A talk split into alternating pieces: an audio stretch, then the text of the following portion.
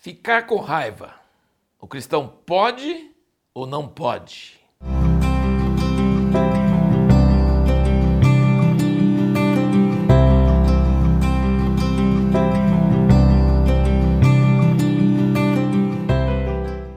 E primeiro vamos então entender o que, que é ficar com raiva. Porque ficar com raiva é um termo bem coloquial e popular.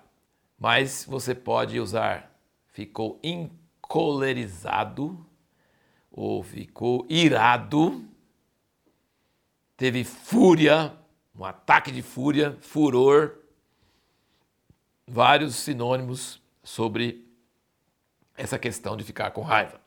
O Aurélio, o dicionário Aurélio diz que a raiva ou a ira é um impulso violento contra o que nos ofende, fere ou indigna uma irritação forte. E outro dicionário falou sentimento de violenta oposição contra o que molesta ou prejudica. E aí eu estava interessado em querer saber um pouco sobre as manifestações físicas da raiva, da ira.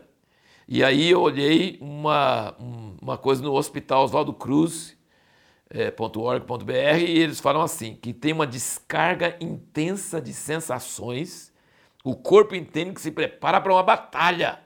O coração disparado, suor, fluxo intenso de sangue para a cabeça e para as mãos e às vezes a mandíbula cerrada. Em casos mais intensos pode ocorrer até a perda da visão periférica. Ficou cego de raiva, né? eles falam. Né? Então, assim, é, esse é a questão nossa hoje. Isso o cristão pode ou não pode? Porque muita gente pensa que ficar com raiva é sinal de pecado. Que a pessoa que é cristã nunca perde a calma. Que ela é sempre aquela pessoa sensata, que quando se ofende ela, ela não se ofende, que ela não fica com raiva, que ela tem paciência, que tem longanimidade, que é mansa, que fala baixinho, que nunca levanta a voz, que nunca fica com aquela eloquência que a adrenalina traz e de despejar um monte de sermão e coisa. Não, ser santo é ser calmo, sereno, tranquilo. E toda vez que a pessoa perde a calma, ela fala assim, ai, me perdoa. Será que isso é certo? Será que o crente não pode nunca ficar com raiva? Então vamos para a palavra de Deus, a Bíblia, porque talvez vai mudar um pouco a nossa nosso conceito que é passado sobre isso. E vamos pensar o seguinte: o homem foi feito na imagem de Deus. Logo, o homem vai ter tudo que Deus tem, menos seus atributos divinos de infinidade, onipresença, onisciência e todos. Não, ele não vai ter esses. Mas assim, as características, as emoções, os sentimentos, as reações, tudo o homem vai ter o que Deus tem, porque ele é a imagem de Deus. Então nós vamos falar primeiro sobre Deus. Será que Deus tem raiva? Então vamos para o Salmo 7, versículo 11, diz o seguinte: Deus é um juiz justo um Deus que sente indignação todos os dias. Deus sente indignação todos os dias. Você já tem a resposta. Deus fica com raiva e não é só de vez em quando, todos os dias. E o Salmo 90, que é de Moisés, que ele que ele conhecia muito bem a Deus, Salmo 90, ele fala bastante sobre isso. Ele conhecia Deus. E essa raiva de Deus, ele não, não fez Moisés não gostar de Deus, mas fez Moisés ter temor de Deus. E temor de Deus é uma coisa bíblica. Então, no Salmo 90, versículo 7, ele diz: Pois somos consumidos pela tua ira e pelo teu furor somos conturbados. Diante de ti puseste as nossas iniquidades à luz do teu rosto, os nossos pecados ocultos pois todos os nossos dias vão passando na tua indignação. Acabam-se nossos anos como um suspiro. E o versículo 11: Quem conhece o poder da tua ira e a tua cólera segundo o temor que te devido, ensina-nos a contar os nossos dias de tal maneira que alcancemos corações sábios. Quantas vezes no Velho Testamento fala assim, então se acendeu a ira do Senhor. Então se acendeu a ira do Senhor. É muitas vezes. Muitas vezes. E você vai ver que uma palavra para a ira de, de Deus no Velho Testamento, e ira do homem também, ele vem de nariz. Já pensou? Como é que vem de nariz? De sopro, de ar saindo pelo nariz. Então, eh, se nós falamos que alguém ficou com tanta raiva que ficou bufando, ele ficou bufando de raiva. Então, no hebraico é isso aí. Quando a pessoa fica irada, ela bufa. Então, sabe, fica saindo fumaça pelo nariz. Né? Se fosse dragão, saía fogo. Né? Então, é, a origem dessa palavra é mais ou menos isso. Então, se você vê aqui em Êxodo 15, é uma coisa muito interessante. Aqui em Êxodo 15, quando Deus abriu o mar diante de Israel, e Israel passou no Mar Vermelho, olha o que, que ele diz aqui no, no capítulo 15, no versículo 7. Na grandeza da tua excelência, derrubas os que se levantam contra ti, envias o teu furor que os devora como restolho. Ao sopro dos teus narizes amontoaram-se as águas, as correntes pararam como montão, os abismos coalharam-se no coração do mar. Então ele está dizendo: Deus ficou com raiva, com furor dos egípcios de Faraó, né? E aí o sopro dos seus narizes amontoaram-se as águas. Agora, em Êxodo 22, Deus fala usando essa mesma palavra, tá vendo? Êxodo 22 e versículo 21, ele diz: Ao estrangeiro não maltratarás, nem o oprimirás, pois vós fostes estrangeiros na terra do Egito. A nenhuma viúva nem órfã afligireis. Se de algum modo os afligirdes e eles clamarem a mim, eu certamente ouvirei o seu clamor e a minha ira se acenderá e vos matarei a espada. Vossas mulheres ficarão viúvas e vossos filhos órfãos. Então, Deus tem ira mesmo. E nós não temos nem tempo aqui para citar vários exemplos. Uma das vezes mais fortes foi quando Israel não quis entrar na terra por causa dos espias. E Deus ficou com tanta raiva que ele falou assim: Eu vou apagar esse povo como se fosse um só homem e vou fazer de você. Mas ele fala assim: calma, Deus, calma, não faça isso. Então, assim, tem várias vezes que aconteceu isso. Mas quando Deus se revelou a Moisés, em, em Êxodo 34, Deus passou diante dele, ele, ele não viu a face de Deus, mas ficou escondido na rocha, ele viu Deus passando, né? E Deus proclamou o nome dele. Ele fala uma coisa, 34, versículo 6. Jeová, Jeová, Deus misericordioso e compassivo, tardio em irar-se. Tardio em irar-se. Sabe o que significa isso?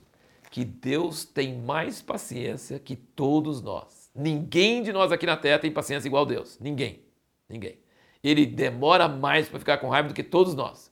Mas quando fica com raiva, sai da frente. Ou seja, a paciência de Deus não é infinita mas ela é grande, ele é tardio em irar-se. E nós vemos em Números capítulo 12, quando Arão e Miriam foram contra Moisés, no capítulo 12 de Números, o versículo 13 diz: Ora, Moisés era um homem muito manso, mais do que todos os homens que havia sobre a face da terra. Moisés era o homem mais manso que havia sobre a face da terra. Manso é uma pessoa que não fica irada, que não tem, não fica com raiva. Fácil, talvez, né? E aí, o que acontece quando eles ficam falando contra Moisés? No versículo 9, Assim se acendeu a ira do Senhor contra eles e ele se retirou. E a Miriam se tornou leprosa. Daí Moisés ora por ela e depois Deus cura ela. Então, Moisés era o homem mais manso e ele está sempre acalmando a ira de Deus. Mas aconteceu um probleminho na vida de Moisés, no capítulo 20 de Números, versículo 10, que ele, Deus não estava com raiva do povo e ele foi lá. Tem que tirar água para vocês, rebeldes. Isso se encontra em Números 20, versículo 10. Tem que tirar água para vocês, rebeldes. E Deus falou para ele falar para a rocha, ele pegou o cajado e mandou na rocha duas vezes. E Deus falou assim: porque você fez isso e não me santificou aos olhos do povo, você não vai entrar na terra. Única vez que Moisés perdeu a estribeira, fora de hora, errado, ele não pôde entrar na terra prometida. Isso é sério. Isso é muito sério. E aí, para entender isso, é muito bom você ver no Salmo 106, que fala sobre isso, porque é, o Salmo 106 fala, assim, em poucas palavras, o que aconteceu com Moisés. 106, versículo 32, diz o seguinte: que o povo de Israel indignaram-no, eles fizeram ele ficar com raiva. Também junto às águas de Meribá, de sorte que sucedeu mal a Moisés por causa deles, porque amarguraram seu espírito e ele falou imprudentemente com seus lábios. Então eles atiçaram Moisés, que era o homem mais manso da face da terra, e ele falou imprudentemente, ficou amargurado o espírito, ficou com raiva quando Deus não estava com raiva, e aí teve problema. Tem um último episódio que eu quero falar do Velho Testamento aqui, sobre Deus, em Números 25, versículo 3. Esse aqui é muito interessante, porque assim mostra, assim, hoje os evangélicos, de modo geral, não entendem a natureza de Deus, o tanto que Deus tem raiva do pecado e o tanto que, que isso causa raiva nele, mesmo é uma coisa que a gente não entende. A gente acha que pode pecar tranquilamente, que não tem problema. Nós precisamos entender que Deus leva pecado muito a sério. O Números capítulo 25, versículo 3 diz: Porquanto Israel se juntou a Baal Peor, a ira do Senhor acendeu-se contra ele, contra Israel. E aí veio um homem, trouxe uma mulher à vista de Moisés e toda a congregação, enquanto estavam chorando, Vendo isso, Finéias, filho de Eleazar, o que, que ele fez? Levantou no meio da congregação, tomou na mão a lança e atravessou os dois pelo ventre. Eu acho que Deus estava com tanta raiva e perdeu até a visão periférica. Mas quando ele viu Finéias com mais raiva do que ele quase, e sim lá e matando os dois, o casal que estava em adultério e idolatria, ele parou, a praga, a praga, parou na hora, a praga parou na hora. Versículo 10 e 11 diz, diz o Senhor a Moisés, Finéias, filho de Eleazar, filho do sacerdote Arão, desviou a minha ira de sobre os filhos de Israel, pois foi zeloso com meu zelo no meio deles, de modo que no meu zelo não consumi os filhos de Israel. Então, Finéias é muito elogiado na palavra de Deus porque ele teve a raiva de Deus e aí ele conseguiu parar a praga de sobre o povo de Israel. Bom, então está estabelecido isso. Deus tem raiva Deus, Moisés era um homem manso, ele conseguia acalmar a raiva de Deus muitas vezes, intercedia por, pelo povo de Israel, mas quando ele perdeu a paciência, numa hora que Deus não estava perdendo a paciência, ele foi proibido de entrar na terra prometida, não deu certo, ele tirou e foi, foi reprovado. Vemos a segunda pergunta. Então Jesus, Jesus tinha ira? Aquele cordeiro manso e humilde, né? fala em Isaías aqui 42 sobre Jesus, é uma coisa que todo mundo sabe sobre Jesus, que ele era manso. Na hora que ele foi levado, ele não respondeu o que o pessoal falou contra ele, ele era calmo. E aqui diz em Isaías 42, versículo 1: Eis aqui o meu servo, a quem sustenho o meu escolhido, em quem se compraz a minha alma. Pus o meu espírito sobre ele, ele traz justiça às nações. E que jeito vai ser esse servo de Deus? Não clamará, não se exaltará, nem fará ouvir a sua voz na rua. A cana trilhada não a quebrará, nem apagará o pavio que fumega. Em verdade trará justiça. Não faltará nem será quebrantada até que ponha na terra a justiça, e as ilhas aguardarão a sua lei. O pavio que fumega está quase apagando, e a pessoa, está quase apagando mesmo, vai lá com o dedo e apaga. Ou a cana trilhada já está quase quebrada, então cabe quebrar. Não, ele diz que não vai fazer isso, de tão manso que ele vai ser de tão humilde, de tão quebrantado. Ele não vai ser uma pessoa espalhafatosa, que levanta a voz, que, que é furiosa e que tal. Não, ele vai ser calmo, manso, um cordeiro. Ele não vai abrir a boca diante dos seus acusadores. Né? Então, a gente tem essa imagem de Jesus. Só que tem momentos onde Jesus não é calmo. Vou só citar duas ocasiões. Marcos 3 e versículo 5. Os fariseus estavam lá com o homem com a mão mirrada e olhando para eles, não tinha dó nenhum do homem. Eles só queriam ver, Jesus vai curar no sábado, aí nós vamos pegar ele. Que coisa, nem um mínimo de compaixão para aquele homem. E aí no versículo 5, olhando em redor para eles com indignação, Jesus, condoendo-se da dureza dos seus corações, disse ao homem: estende a tua mão. Sabe, isso, isso se chama cura na raiva. Ele olhando ao redor com raiva, o olho faiscando, seja curado. Já pensou? Uma cura provocada por raiva. Que coisa, ele ficou com raiva dessa religiosidade que não tem compaixão das pessoas e quer ver se está quebrando o sábado. Ele ficou com muita raiva na hora, indignado, e chamou o homem e curou o homem. E em João, no Evangelho de João, capítulo 2, no versículo 13, diz: Estando próximo a Páscoa dos judeus, Jesus subiu a Jerusalém e achou no templo os que vendiam bois, ovelhas e pombas e também os cambistas ali sentados. E tendo feito um azorrague, um chicote de cordas, chama-se raiva programada, raiva preparada, lançou todos fora do templo, bem como as ovelhas e os bois, e espalhou o dinheiro dos cambistas e virou-lhes as mesas. E disse aos que vendiam as pombas: Tirai daqui essas coisas, não façais da casa de meu pai casa de negócio. Agora vocês pensam bem, pensa nessa cena comigo. Você acha que Jesus estava fazendo isso educadamente? Você acha que ele estava assim, com licença, por favor, não convém que você faça isso? Você acha isso? Sério, fala sério. Se fosse assim, ele não ia derrubar a mesa, tá? Derrubar a mesa é um cara bravo, é um cara nervoso, é um cara com chicote, e tá tocando tudo, e tá derrubando mesa. E a cena aqui, os, você vê os discípulos, versículo 17, lembraram-se então seus discípulos de que está escrito: o zelo da tua casa me devorará. Os discípulos assim: o que que deu no mestre? O que é que aconteceu com ele? Eles ficaram amedrontados e no canto olhando. E lembraram do versículo da Bíblia que fala: o teu zelo, o zelo da tua casa me devorará. Jesus estava com raiva deles transformar a casa de oração em casa de comércio.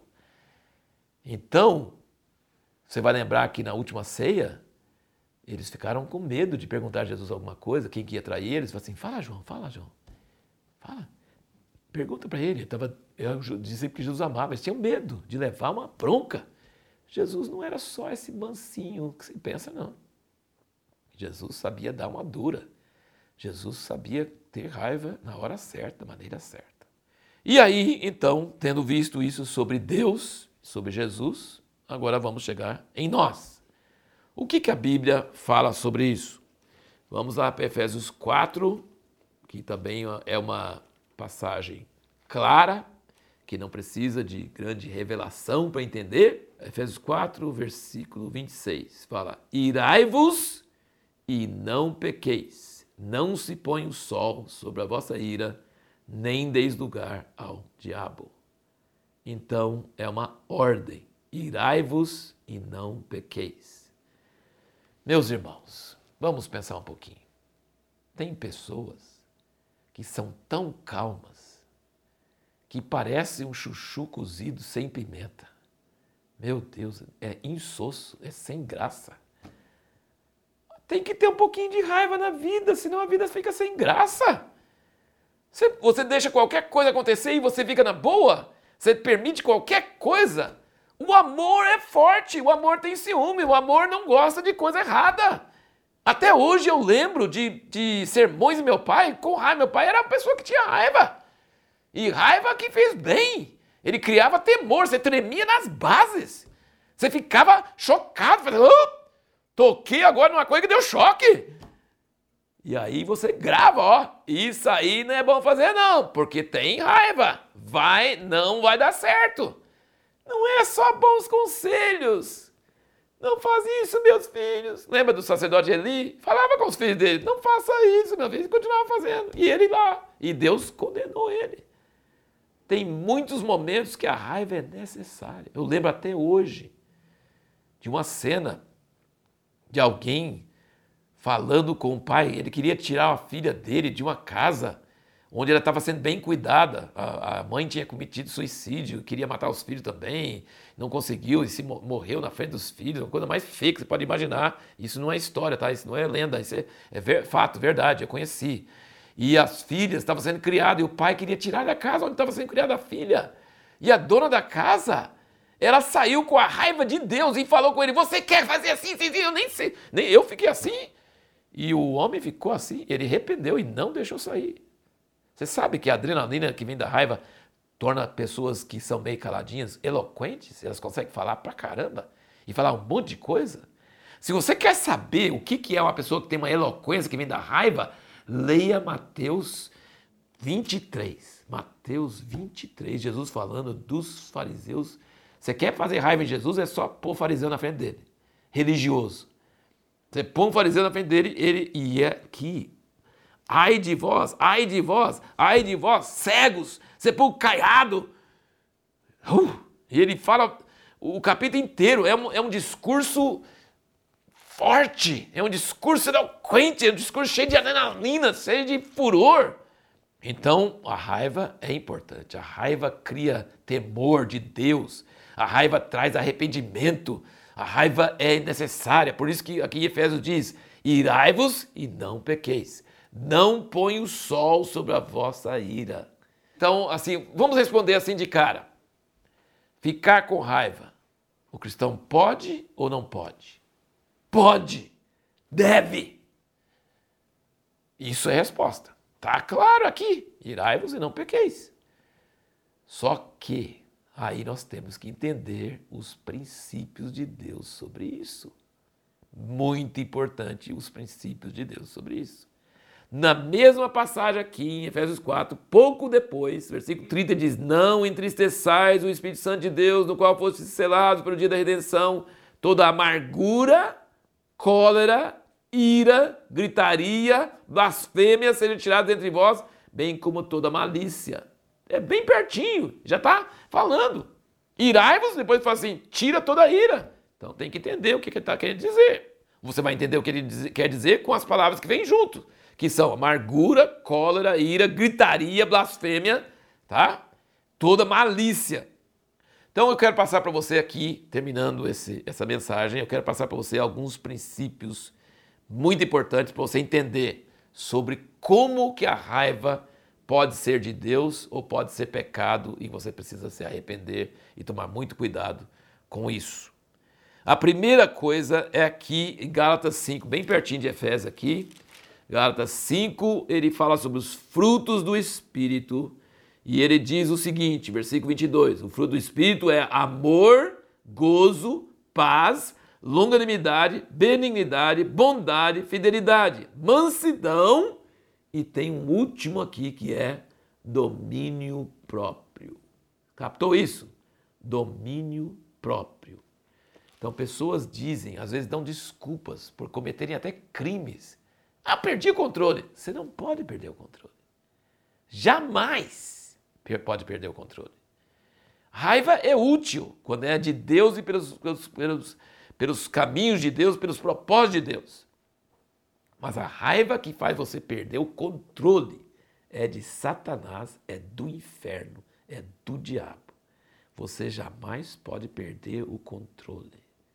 Pode ter adrenalina, pode ficar eloquente em falar, pode às vezes até levantar a voz, não pode ter gritaria, mas pode levantar a voz pode ficar eloquente, pode trazer paixão para a coisa, mas não pode perder o domínio próprio. O Espírito Santo tem domínio próprio. Você nunca pode perder o controle da sua voz, das suas palavras, da sua, do seu ímpeto. Não pode, precisa se controlar. O Espírito nos traz autocontrole, nós podemos nos dominar. Primeira coisa, tá? Porque a grande parte das outras coisas, se você tiver esse domínio próprio, não vão acontecer. Mas a segunda coisa que é muito importante entender é que nós jamais podemos ter ira para nos defender, defender nossa honra, defender nossa reputação, para defender nossos interesses nossas vontades. A criança está mexendo com uma coisa que é minha e eu fico com raiva porque mexeu com uma coisa minha. Errado. Agora, se ele está me desobedecendo e vai trazer prejuízo para ele mesmo depois, aí sim a raiva é interessante. Mas eu jamais posso ter raiva para me defender a minha raiva. Ou seja, vamos deixar bem claro: a raiva permitida por Deus é a raiva de Deus, não a minha. Jesus não ficou com raiva daqueles comerciantes na casa de Deus para defender ele mesmo. Ele ficou com raiva para defender a honra de Deus e a casa de Deus. Jesus teve raiva do fariseu não para defender ele mesmo, para poder curar aquele homem e aqueles eh, fariseus estavam impedindo. Ele ficava com raiva de um espírito, de uma coisa que estava impedindo Deus de fazer a sua vontade na terra. A raiva de Deus em nós é permitido. A nossa raiva vai nos impedir de entrar na terra, como Moisés foi impedido de entrar. Jamais tenha raiva que Deus não tenha raiva. Seja, presta bem atenção nisso. A única raiva que Deus permite é a raiva que está alinhada com a raiva dele. Se Deus está com raiva e você manifesta a raiva de Deus, aí sim você é um instrumento de Deus e você é uma pessoa que vai ser usada por Deus. É raiva contra o pecado, contra as coisas que vão fazer mal às pessoas. Isso realmente a Bíblia diz que é bom. Nós temos aquele Espírito de Jesus em, em Mateus 23, aquele Espírito de denunciar as coisas erradas do mundo, as corrupção, a falsidade, a hipocrisia, se não é a sua, se não é partidarismo, se é uma raiva de Deus contra a injustiça, de que lado que seja, essa é a raiva que vem de Deus. Essa é a raiva boa, essa é a raiva certa. A terceira coisa é não deixar a raiva congelar. Por que, que ele fala, não se põe o sol sobre a vossa ira? Porque se pôr o sol sobre a vossa ira, a raiva vai passar aquela hora e vai congelar. E sabe o que é raiva congelada?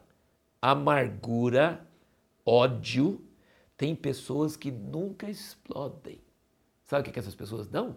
Úlcera. Porque a raiva não expressa ela é internalizada, ela vai criar úlcera, ela vai criar ódio, ela vai fazer coisas que ela nem sabe por que ela está fazendo, porque aquele ódio move ela a fazer. Ela vai criar uma, uma, uma, um, maus desejos, assim, intenções malignas contra pessoas. Ela vai ficar com preconceito de pessoas. Ela vai ter ódio, amargura e todas essas coisas, malícia que aqui fala. Não pode. Então a raiva tem que ser na hora, pela causa de Deus, com controle de Deus, domínio próprio, mas sem congelar, sem permanecer, sem guardar mágoa, sem guardar amargura. Ela tem que ser naquela hora e para aquilo e sem coisa pessoal no meio. Deu para gravar? Deu para gravar tudo isso? Você gravou em seu coração? Ficar com raiva?